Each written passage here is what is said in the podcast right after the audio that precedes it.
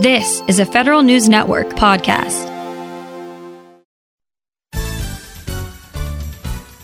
It's time for Fed Talk, the live show for feds in the know. From federal agencies to Capitol Hill, the attorneys of Shaw, Bransford, and Roth bring in experts from across the federal community to bring you inside the issues.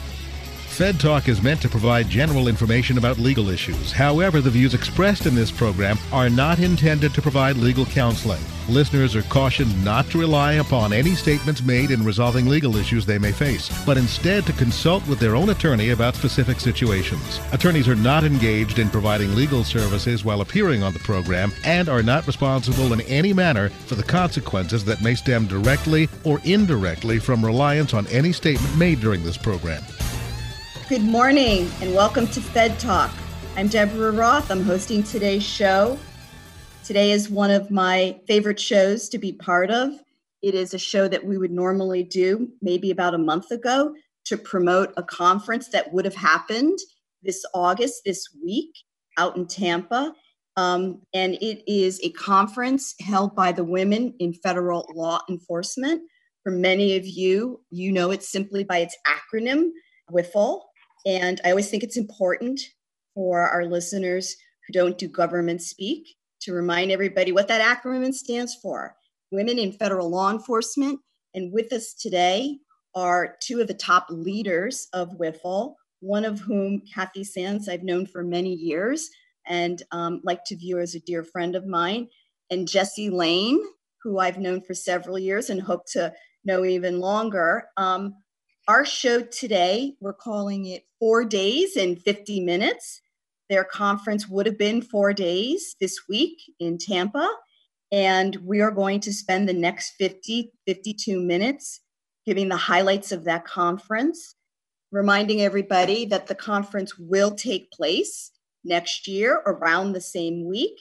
And if you're interested in what you would have seen this year or can see next year, listen to us for the next 50 minutes.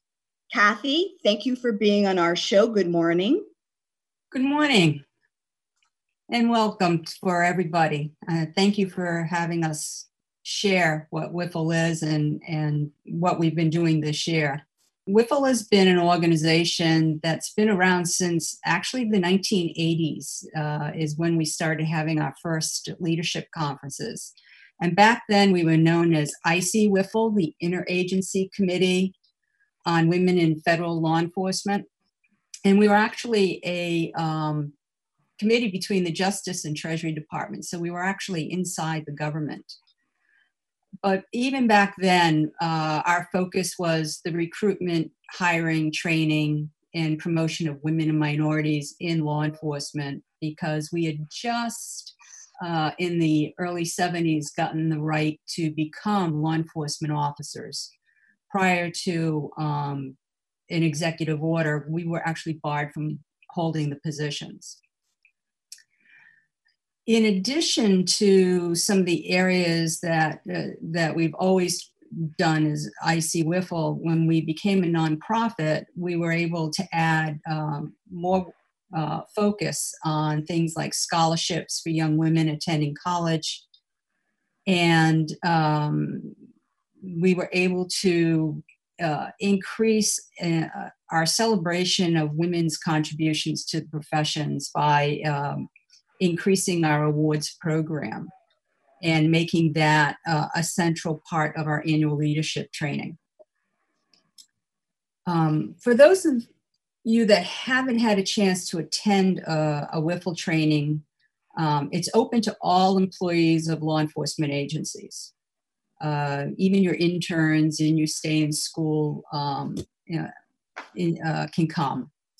And in those uh, four days, we focus on subjects to build um, your leadership skills. Uh, we provide experts that showcase some of the best practices to enhance your law enforcement skills, and many of those people come from the agencies themselves. And the subjects we fo- also focus on subjects that help you navigate and balance your career from the day you begin to the day you retire and even beyond. this year we were scheduled to have some subjects that focused on things like suicide, retirement, generational issues in leadership, best practices, um, leadership and professional responsibility are just some of the the subjects that we were going to cover. And then COVID hit. So I'm going to let Jesse talk a little bit about what we're doing since COVID. And and Jesse, um, I, I, think you've been on our show before, but um, but not as frequently as Kathy. So welcome back to the show. And it's um, it would have been very nice to see you in person. Um, and one of the things that Kathy, I think, mentioned about the conference is, which I didn't, is it really is a focus on leadership training. And so many organizations had to postpone their conference this year and pivot. And I was quite impressed at how quickly, but maybe not because we're women, at how quickly WIFL decided they had to pivot, right? From an in person. Definitely. Thank you so much, Deborah. It's really a pleasure to be with you today. Uh, uh, again, uh, I'd like to talk a little bit about our conference. It was originally scheduled uh, on August 3rd through the 6th in Tampa, Florida. But again, as everyone has stated, because of the current COVID 19 pandemic, our training was canceled. So, on behalf of WIFL, I'd like to offer condolences to all of the families across the nation and around the world who have lost loved ones due to the coronavirus. Our thoughts and prayers are certainly with them. So, to those of you in the Fed Talk listening audience, I'm pleased to announce that the new date for our future WIFL leadership training is August 16th through the 19th, 2021. It will be held at the same location next year, the Marriott Water Street Hotel in Tampa. And we hope to see you all there. In spite of the fact that our training was postponed, WIFL put Plan B into action and hosted its virtual training, offering two courses per day on August 3rd and August 5th. So we are fortunate to have two of our presenters with us today. Retired Colonel Brenda Dietzman, uh, Sedgwick County Sheriff's Office and CEO of Wayfinder Finder Consulting, and Executive Director of Concerns of Police Survivors, Diane Bernhard. These skill facilitators will share a brief overview of the virtual courses that they conducted this week. Colonel Dietzman will discuss the new generations, how to recruit, retain, and motivate. And Ms. Bernhard will share on the topic COPS, when an officer dies, impact on line of duty deaths. Ladies, I attended your presentation and you all did a phenomenal job. It was very compelling. So we are happy to have you share that information with us today. So WIFL is also pleased to take this opportunity to share with our Fed Talk audience that each year at our annual leadership training, we host the WIFL Foundation's Awards ceremony. Again, we are fortunate to have two of our award winners with us today Special Agent in Charge Susan Gibson and Supervisory Intelligence Research Specialist Jennifer Austin, both of whom are with the Drug Enforcement Administration. We will be hearing from these distinguished recipients later during a very special segment. Thank you. Jesse, I want to thank you for highlighting for our listeners what next year, what this year's conference would have looked like. We know what it will look like next year. Also, giving our listeners a, a preview of what the rest of the show will be.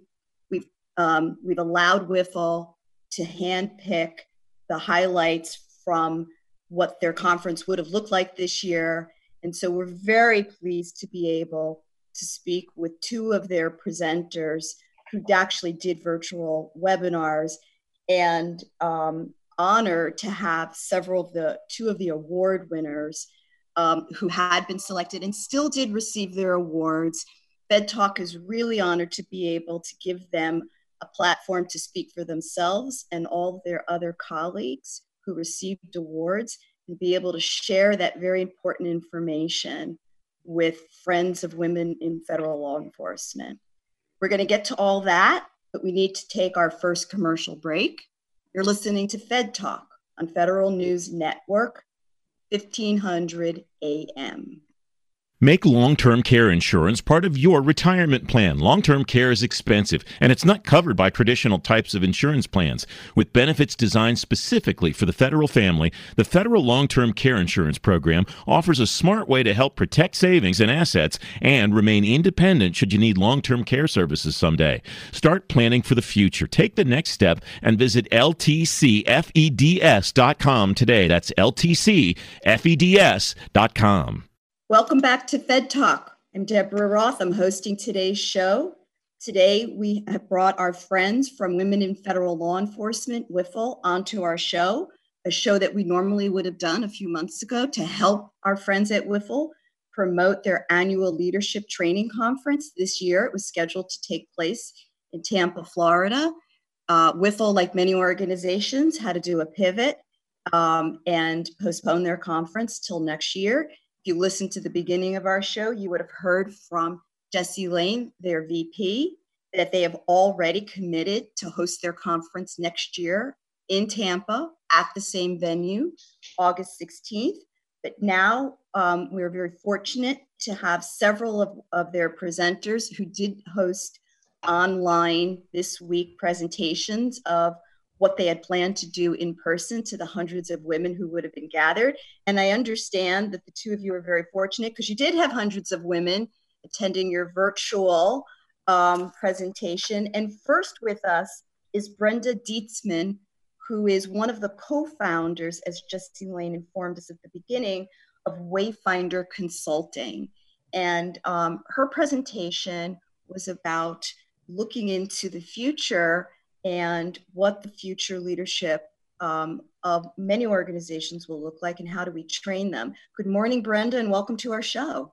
Good morning, and thank you, Deborah, and thank you, Kathy, for this opportunity. I really appreciate it.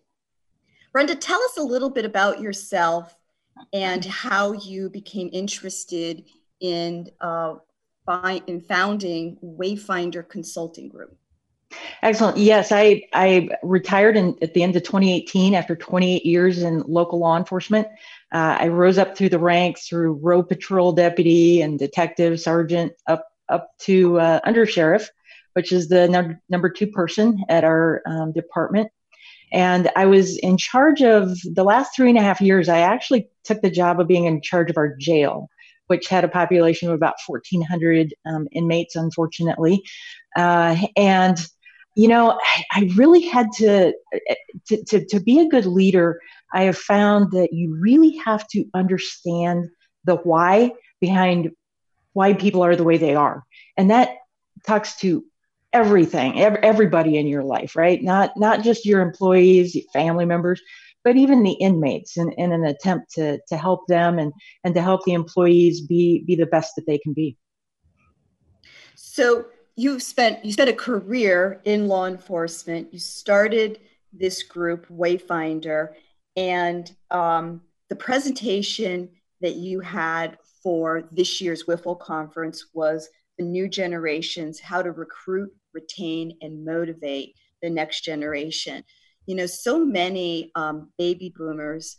I am at the very last year, I like to tell people, of the baby boomer generation. I don't really relate that that much to them but I do, you know, they're in my my sphere of influence, and so many baby boomers um, discount and mock the next generation as being too self-centered and mm-hmm. um, being too demanding in employment.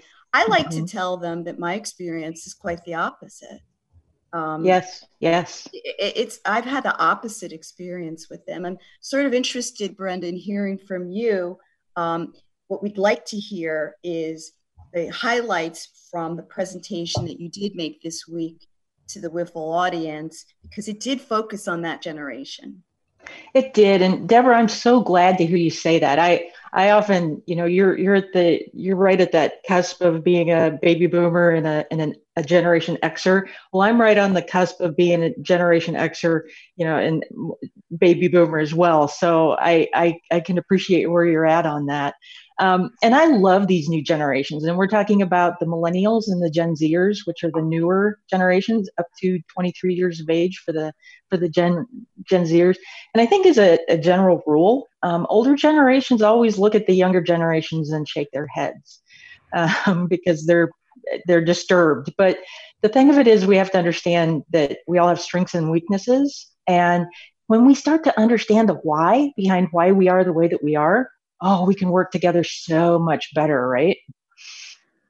So, so in the presentation you did, you go through about four different things. You talk about what are the positive characteristics of these new generations and how do you utilize their skill set. I also thought what was interesting is you go through like how they were raised is really about how they show up in the workplace.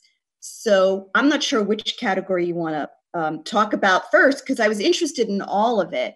But um, I wonder if you and I share the same view of their positive characteristics. I do, I do, and it and it, it's a matter of being open to discovering those and and to seeing those and understanding them. So i think the biggest thing that that i like to start off with especially is talking about how to motivate them because so many times we hear from xers and boomers that they're unmotivated they don't want to come to work or you know quite the opposite. it, it, it is. And and and i think we have to go back to it's not it's not what it looks like on the outside it's what actually motivates them and i like to go back to um, maslow's hierarchy of needs right? Remember that from my school psychology class and i think he's spot on because the older generations my grandparents you know they were worried about food shelter clothing my parents were worried about health care and safety you know and those those are things that a job would provide right, right. for because of the paycheck. Yeah so my generation was more of the connection and my job helped provide that because we're very much a family. We talk about law enforcement being a family. Um, and so i wanted to come to work for that. But the younger generations are more more concerned about achievement purpose and their self-esteem right? And if you look at ha- maslow's hierarchy of needs that's where that's at right at that tip top right? So um, does a job provide that? Well it can um, and if you want to motivate these younger generations, you have to provide those things within that job. So you have to talk to them about how how your mission right fits into their purpose of making the world a, a little better place, and remind them of that every day, and remind them that what they do in their job, making their world a better place, and then give them awards and um, and acknowledge those achievements that they've had um, because then they want to publicize it. Studies show that they they not only want to do it, but they want to show the world that they've done it. Right, and that's that social media. Part. That's the social media, exactly. They want to get on TikTok, we know Instagram. Everything about everybody today, right? Yeah, well, we know the good parts about everybody's life, and that's kind of this surreal world that we live in and I think that why we have such a problem because we look at everybody's social media and it's mostly all the good stuff. We don't see the bad stuff. So it's kind of a surreal world that we live in. So when you talk about their motivation, um, about you know they want to achieve and they want to have purpose. Um, so when so the, the presentation you did is on recruiting and retaining them. You talked mm-hmm. about you know what motivates them.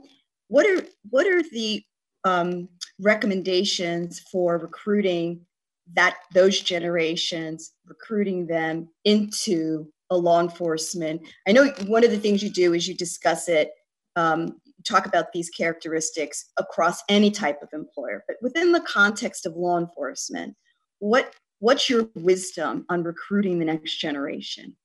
Oh, you know, I, I, think we just touched on it, right? So we we've got to focus in on that purpose. We have to focus in on why we do what we do, not just what we do, right? But why we do it. Uh, and we need to look at that and sell that.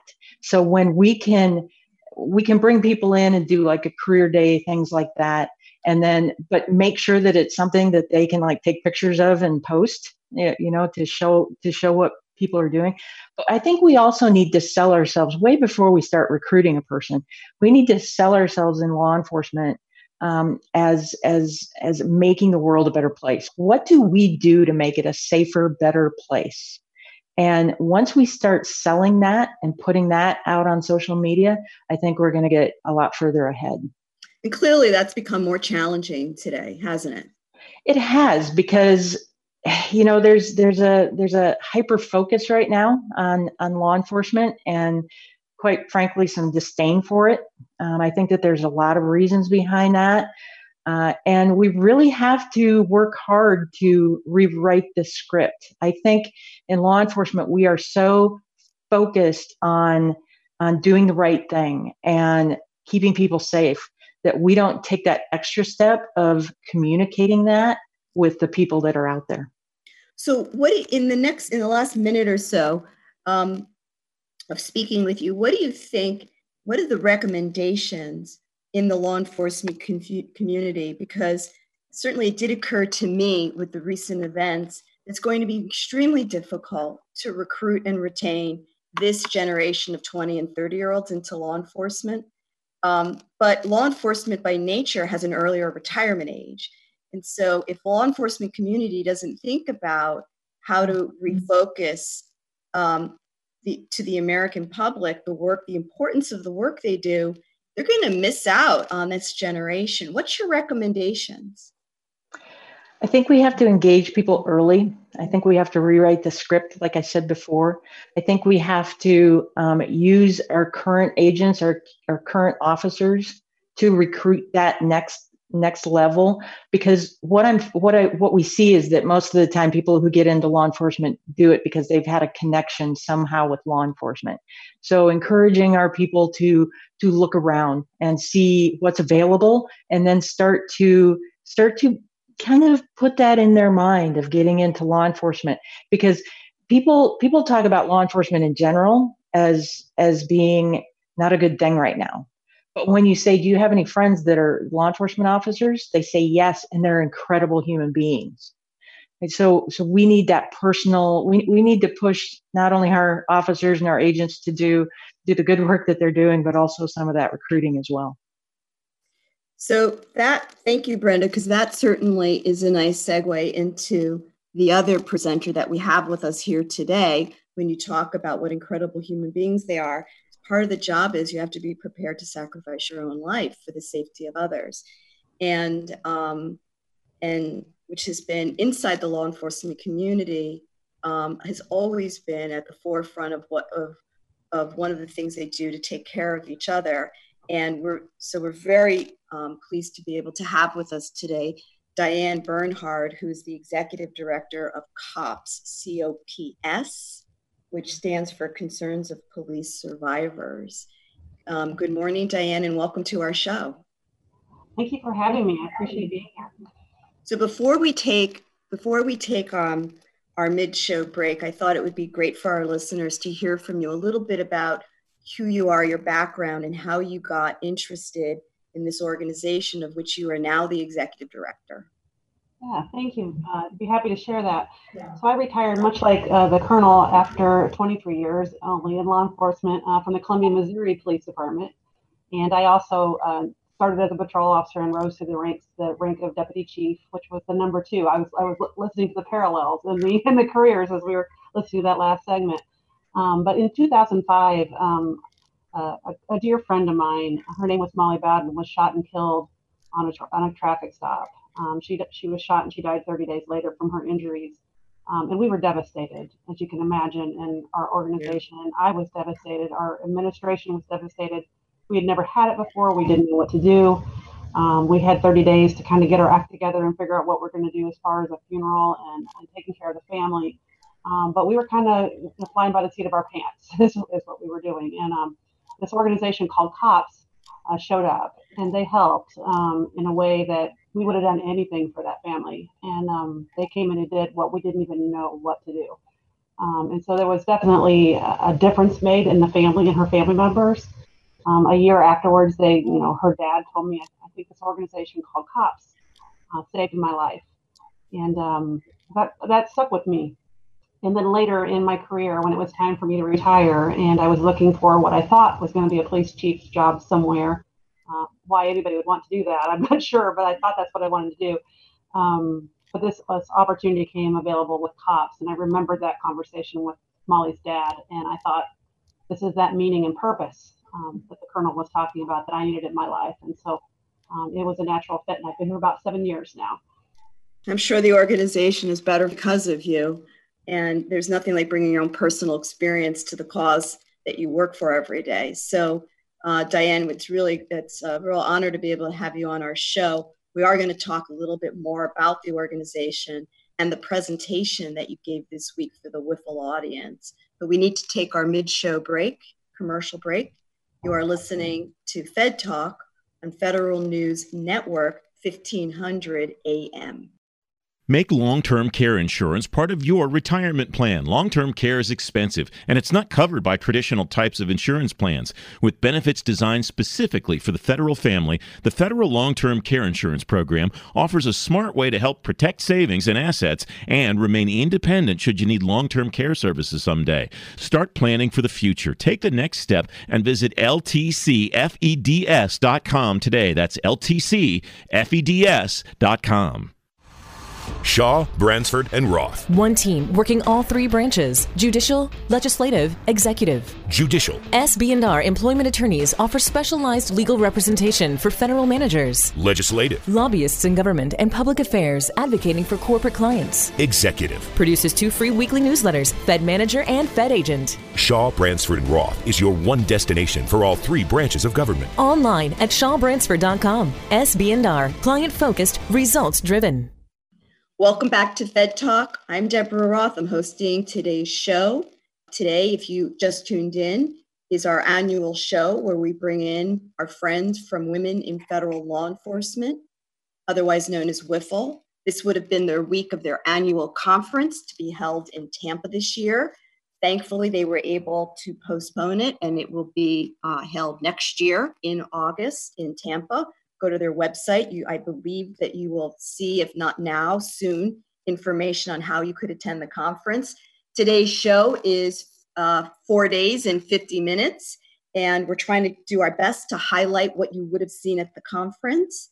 We, um, just um, heard from one of their presenters, uh, Brenda Dietzman, who did a presentation on recruiting, retaining, and motivating the next generation, which I think Brenda and I and I think most people would agree, um, is going to be a difficult task um, in law enforcement, given the um, given where uh, our society is today um, and the negativity that has had its focus. I think one of the things about the leadership conference that WIFL hosts is to countermand that view of law enforcement.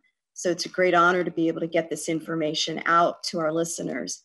Um, before we took our break, we were talking with Diane Bernhard, who is the executive director of COPS, which stands for Concerns of Police Survivors. And Diane, you had just told us um, a bit about what your organization does and how you got involved.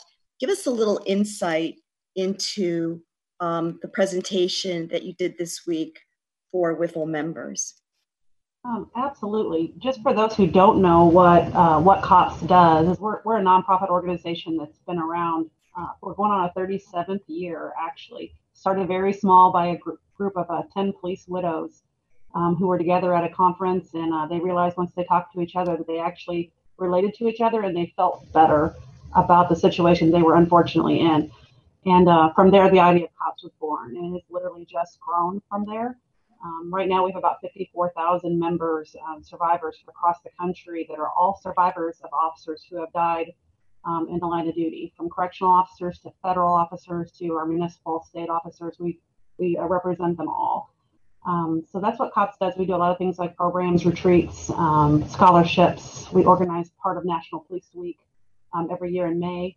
Um, so the organization has grown, and um, most recently is is growing significantly faster due to COVID nineteen. Tell us what you mean by that. Um, I think it's probably obvious to our listeners, um, but for those who might not be in the law enforcement community, um, explain to our listeners what the current trend is inside of the law enforcement community, both at the federal, state, and local levels with um, officer uh, deaths. Yeah, so um, traditionally, when you go back starting 2019 and going back 10 years, if you looked at the cause of officer deaths, it would be about a third gunfire, a third auto related, and a third from other causes, which many of them are the 9 11 um, cancer deaths as a result of those officers, those heroes that responded on 9 11 and then later developed cancer. Those would be in that other category. Um, recently, with the COVID 19, um, we're seeing a huge spike in law enforcement death. Um, right now, we're tracking about 215 police officers across the country who have died as a result of COVID. Um, not all of those will be determined that they were in the line of duty, um, but the vast majority of them will. Um, and part of that has to do with the fact that law enforcement, you know, responds on calls for service, especially early on in the pandemic. They didn't necessarily have personal protective equipment. Um, they still sometimes can't wear it even when they do respond. You know, they can't stay home and socially distance like the rest of us got to do. And so um, the number of officers that have died from this is just a remarkable number. And uh, if you just look at 2020 deaths uh, across all categories, uh, COVID is more than half of our deaths um, in 2020 um, for, among law enforcement officers. What's that done to the work of your organization? You know we're we're all kind of scrambling. The the pandemic has um, has really changed our organization in that we normally would have had a National Police Week um, in May, and so we had all those families and coworkers of our officers, our heroes from 2019 who died that would have been honored. Um, now we have this uh, huge influx in 2020 of our, our quote normal line of duty deaths, which I can't even hardly believe I'm saying that, but our, our gunfire and our auto accidents that we that we um, normally have, and then a big influx of COVID. Um, we're looking at a National Police Week next year in uh, 2021, vaccine willing. Um, we have a, a, National Police Week uh, coming that may be two to three times uh, what we would have had in uh, May of 2020. Well, for, all of the accounts um, indicate that um, American ingenuity, um, we, we, will have a vaccine early in 2021 that's safe. Um, and mass produced. I think most most Americans are really counting on it. Um, but you know, the line of work that all of you folks are in, in as you point out, Diane, it's not like they can social distance. I, I doubt in many instances they can wear a face covering. So they really are at great risk. Um, the presentation that you did this week for WIFL talked about um, the impact that these line of duty deaths have on families and the organizations they work in. So, in, in, a minute or so, could you just give us a preview of what that was like in your presentation? Yeah, absolutely. Issue of impact. Sure. Um, obviously, I mean, I, I, think it goes without saying that it's a huge impact when anybody loses a family member, uh, you know, a parent, a, a, child in the line of duty. There's a huge impact there. Um, what's a little bit different about line of duty death versus you know a, a, death of someone who's not in law enforcement is the death is very public in nature. And so it's definitely all covered on every uh, media channel. And there's a lot of public memorials and things that happen after that that the families uh, need the support of their agencies and the support of their community as they go through that. So we talked about a little bit about what that looks like. And we also talked about the impact of social media on how law enforcement has to respond to line of duty death um, it used to be that we had time to to do it perfect. You know, we would get the chief there, we would get a chaplain, we would get um, the support system there for the family before we even broke the news. Well, the reality is that can't happen anymore, and right. so we're we're finding families that are finding out about the, the, their officer's death on social media at an alarming rate. And so we spent a lot of time talking about that in the presentation.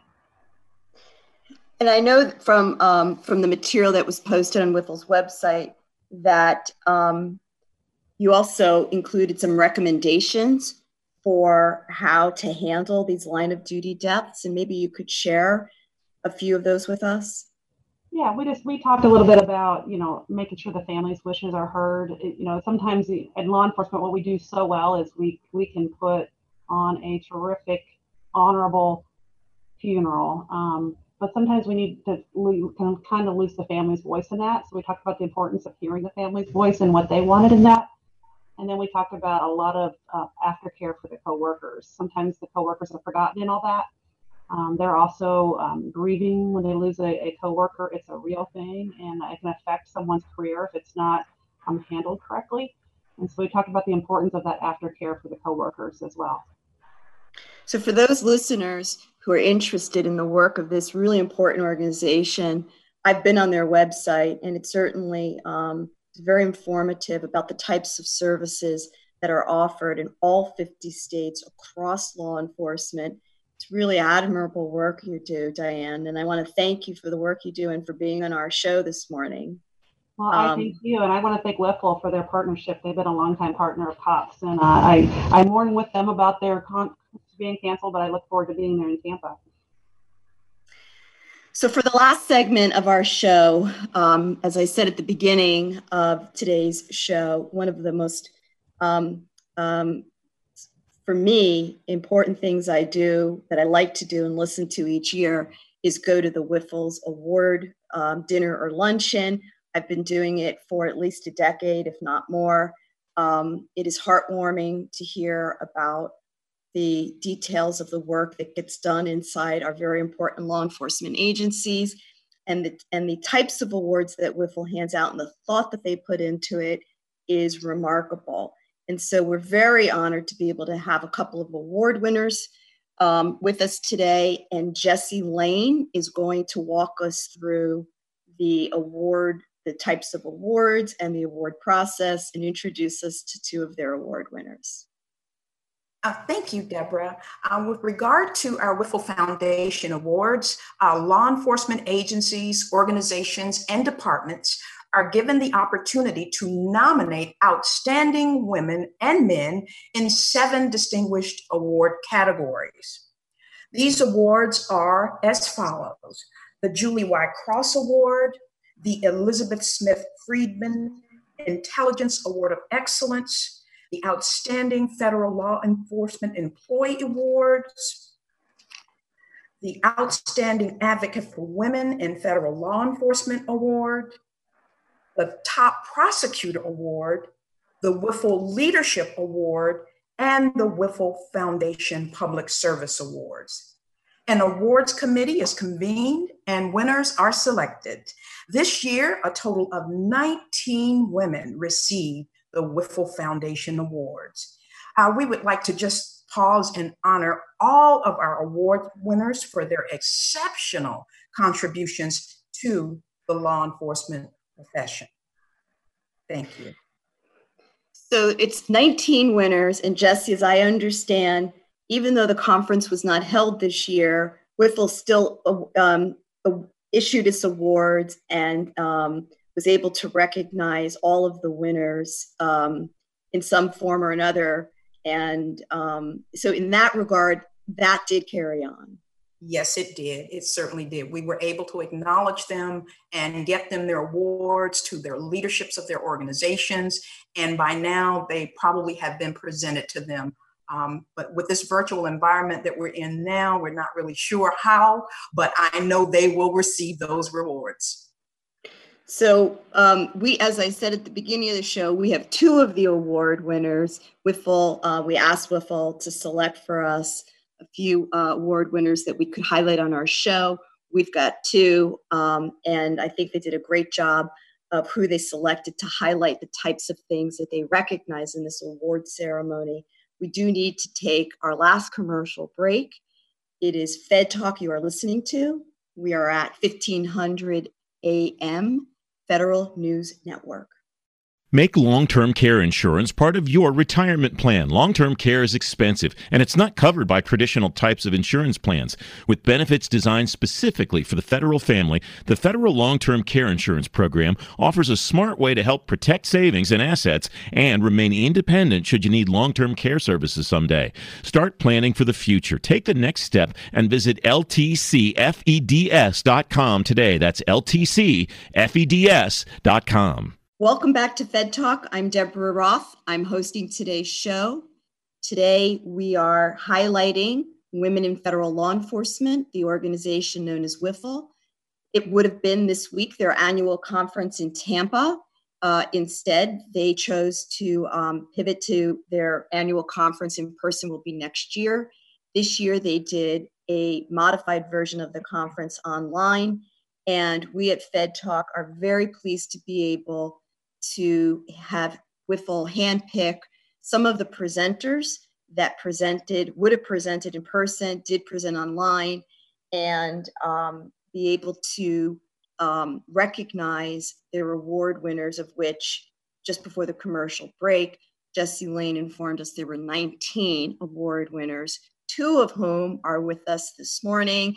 And Kathy, um, Kathy Sanz, the president of WIFL, and the executive, actually the executive director, I'm going to turn it over to you to let our listeners know the two award winners that you selected to be on the show today and the awards that they received.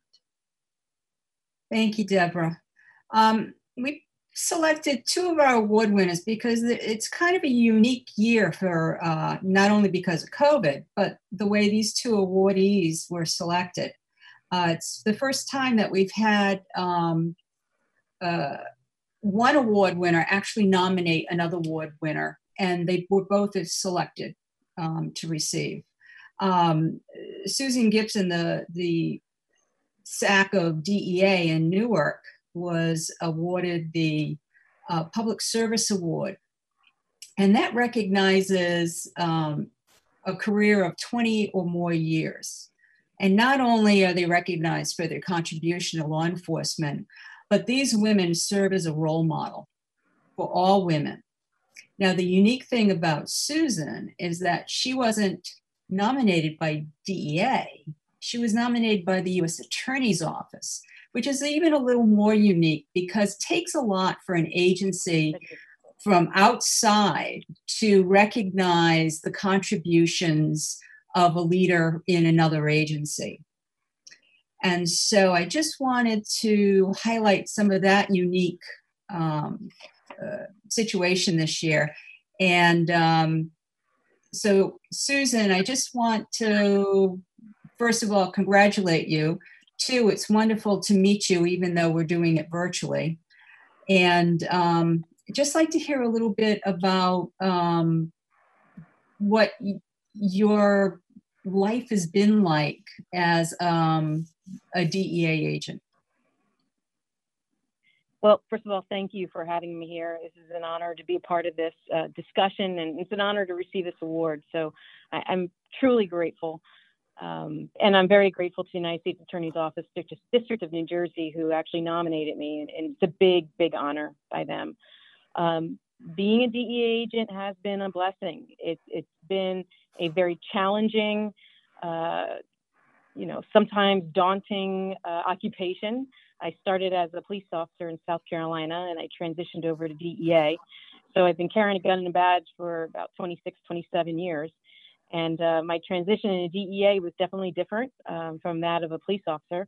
Um, but it's, it's a very rewarding career. And at the same time, it, you're frustrated a lot because sometimes you know who the bad guys are and, and it takes a lot to get there to get them.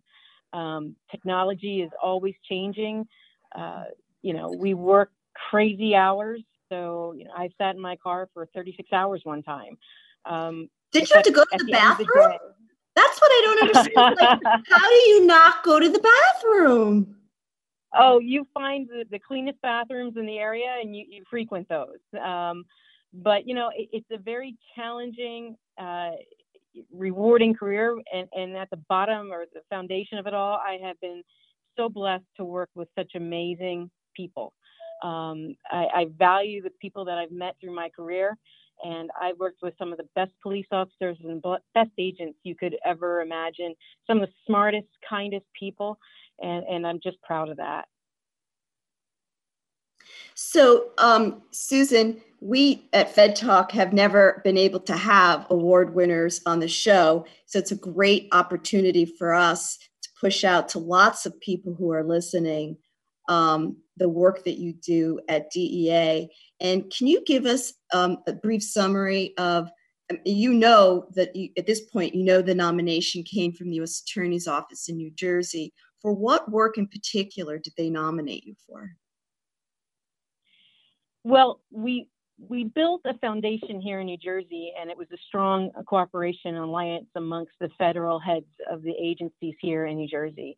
New Jersey does have uh, significant cities with, with crime problems, and it was Craig Carpenito and his uh, idea that we develop a violent crime initiative throughout the state. And that's focusing on, on various cases and focusing on targets that bring a certain level of violence with them, along with drug trafficking. Um, that was his program. We all bought into it because we believe in him, and it's been very successful. Uh, prior to COVID, Newark itself uh, had saw a decrease in crime um, because we were strategically identifying those that were responsible for a lot of the violence and drug trafficking in certain neighborhoods. So Newark itself saw a decrease substantially from this program.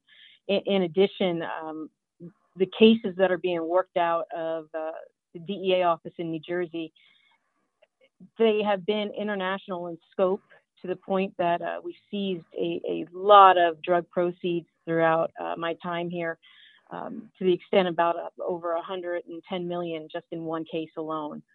Um, I'm really proud of the work ethic and to include even during through COVID, we've done over 85 different enforcement operations through COVID, through the beginning of COVID when we really didn't even know or no one knew what was really going on.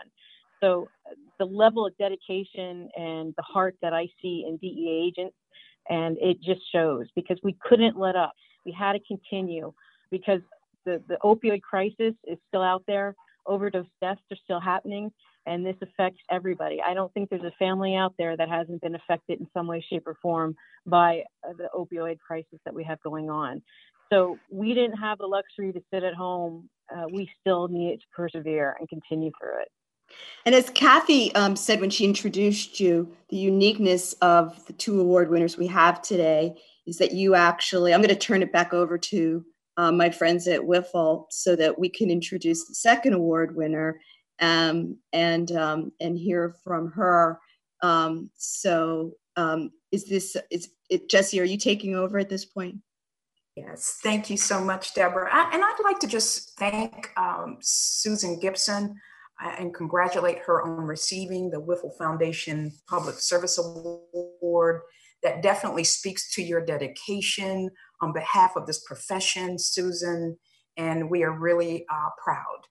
Uh, but as Kathy stated also, it's rare that WIFL has two award recipients from the same agency. So I understand that you nominated your colleague, uh, Jennifer Austin, for the Elizabeth Smith Friedman Intelligence Award of Excellence. Can you tell us about your colleague's nomination? What was your primary motivation? And what stood out about Miss Austin? Well, she gets mad at me because I, I, love to talk about her because I'm so proud of her. I've known her for close to 23, 24, 25 years now. I consider her my first partner in crime. Uh, we both met in New York City. She's been an intel analyst for that long. Um, and Jen brings to the table a certain skill set that drug law enforcement has moved into a whole new arena. It's it's more data driven. It's more analytical between uh, all types of communications that are out there that that traffickers exploit. Between knowing the dark web, between encryption, uh, Bitcoin, and the money laundering activities. We need the millennials of the world, i.e., we also need the Jen Austins of the world that are analytical in nature. She thinks outside the box constantly. And she is the type of person that DEA and law enforcement needs as far as bringing intel to the front and center stage where we're heavily relying upon it. So I truly believe in her. I work, believe in her work ethic, and you know, I just wish I had a hundred more of Jen Austin's. Wow, thank you so much. What a great introduction. But before I introduce our distinguished recipient, uh, Ms. Jennifer Austin, I'd like to give everyone a little background on the Elizabeth Smith Friedman Award. It honors the significant acts of exceptional and sustained levels of intelligence analysts, innovative intelligence integrative functions, and situational awareness to reduce or prevent crime and prevent terrorism. The award honors ATF's first female prohibition investigator and cryptanalyst during the Prohibition era. So that is really amazing. Um, Jennifer, I, I, I would just like to say again, we are just so very proud of you. And uh, you are the recipient of the Distinguished Elizabeth Smith Friedman Award. What does that feel like? And to have your boss speak so highly uh, of your contributions to this profession. Well, well, first, I want to thank you and um, Catherine for for um, honoring us with the award and, and choosing to highlight us on today's um, discussion. Um, I'm truly honored to be selected uh, for the award. Um, I want to thank SAC um, Gibson and my, uh, my supervisor, uh, Field Intelligence Manager Danielle Gilbride. Um, it's very empowering to work for two amazing, strong women in such a male dominated industry. And they have continually mentored and encouraged me to grow as an analyst, as a woman, and as an individual. I have been very fortunate to work and learn from many strong, intelligent, competent women, um, agents, prosecutors, analysts throughout my career. Um, and, and I would like to thank um, as an organization for continuing to promote and support women in federal law enforcement. And I, I want to um, congratulate you on your 20 year um, anniversary that you had last year. Uh, women are more successful when we are supported by other women. And I strongly believe that. And I believe that I've benefited from my relationships and friendships, like my friendship with Susan um, and my other female colleagues. I, I, enjoy mentoring new analysts and helping them through the process and grow um, throughout their careers. Uh, the award, to answer your question, Jesse, the award means a lot to me. Um, I've been a member of the narcotics intelligence community for over 20 years, and I am very passionate about what we do. Um, Intel um, analysts, we work in the background, and it is um, very nice and appreciated to be recognized for our impact. Um, one of the things I value most is my fellow analysts. We rely on each other. We are our own resources. Um, we are available to each other to assist um, at any time to solve problems, to address challenges. I can send out an email or, or make a phone call at any time on any day and get back several answers immediately. I, I consider myself very lucky to be part of such a supportive group.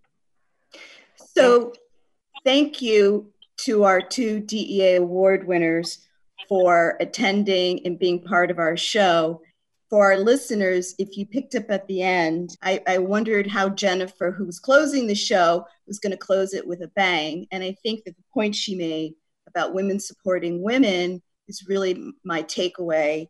It's always been my takeaway when I attend the WIFL conference. So I do appreciate that we got that final soundbite from Jennifer about the importance of this organization. And if you enjoyed getting 50 minutes of what four days look like, then you should attend next year's conference, which will be four days in Tampa in August, the week of the 16th.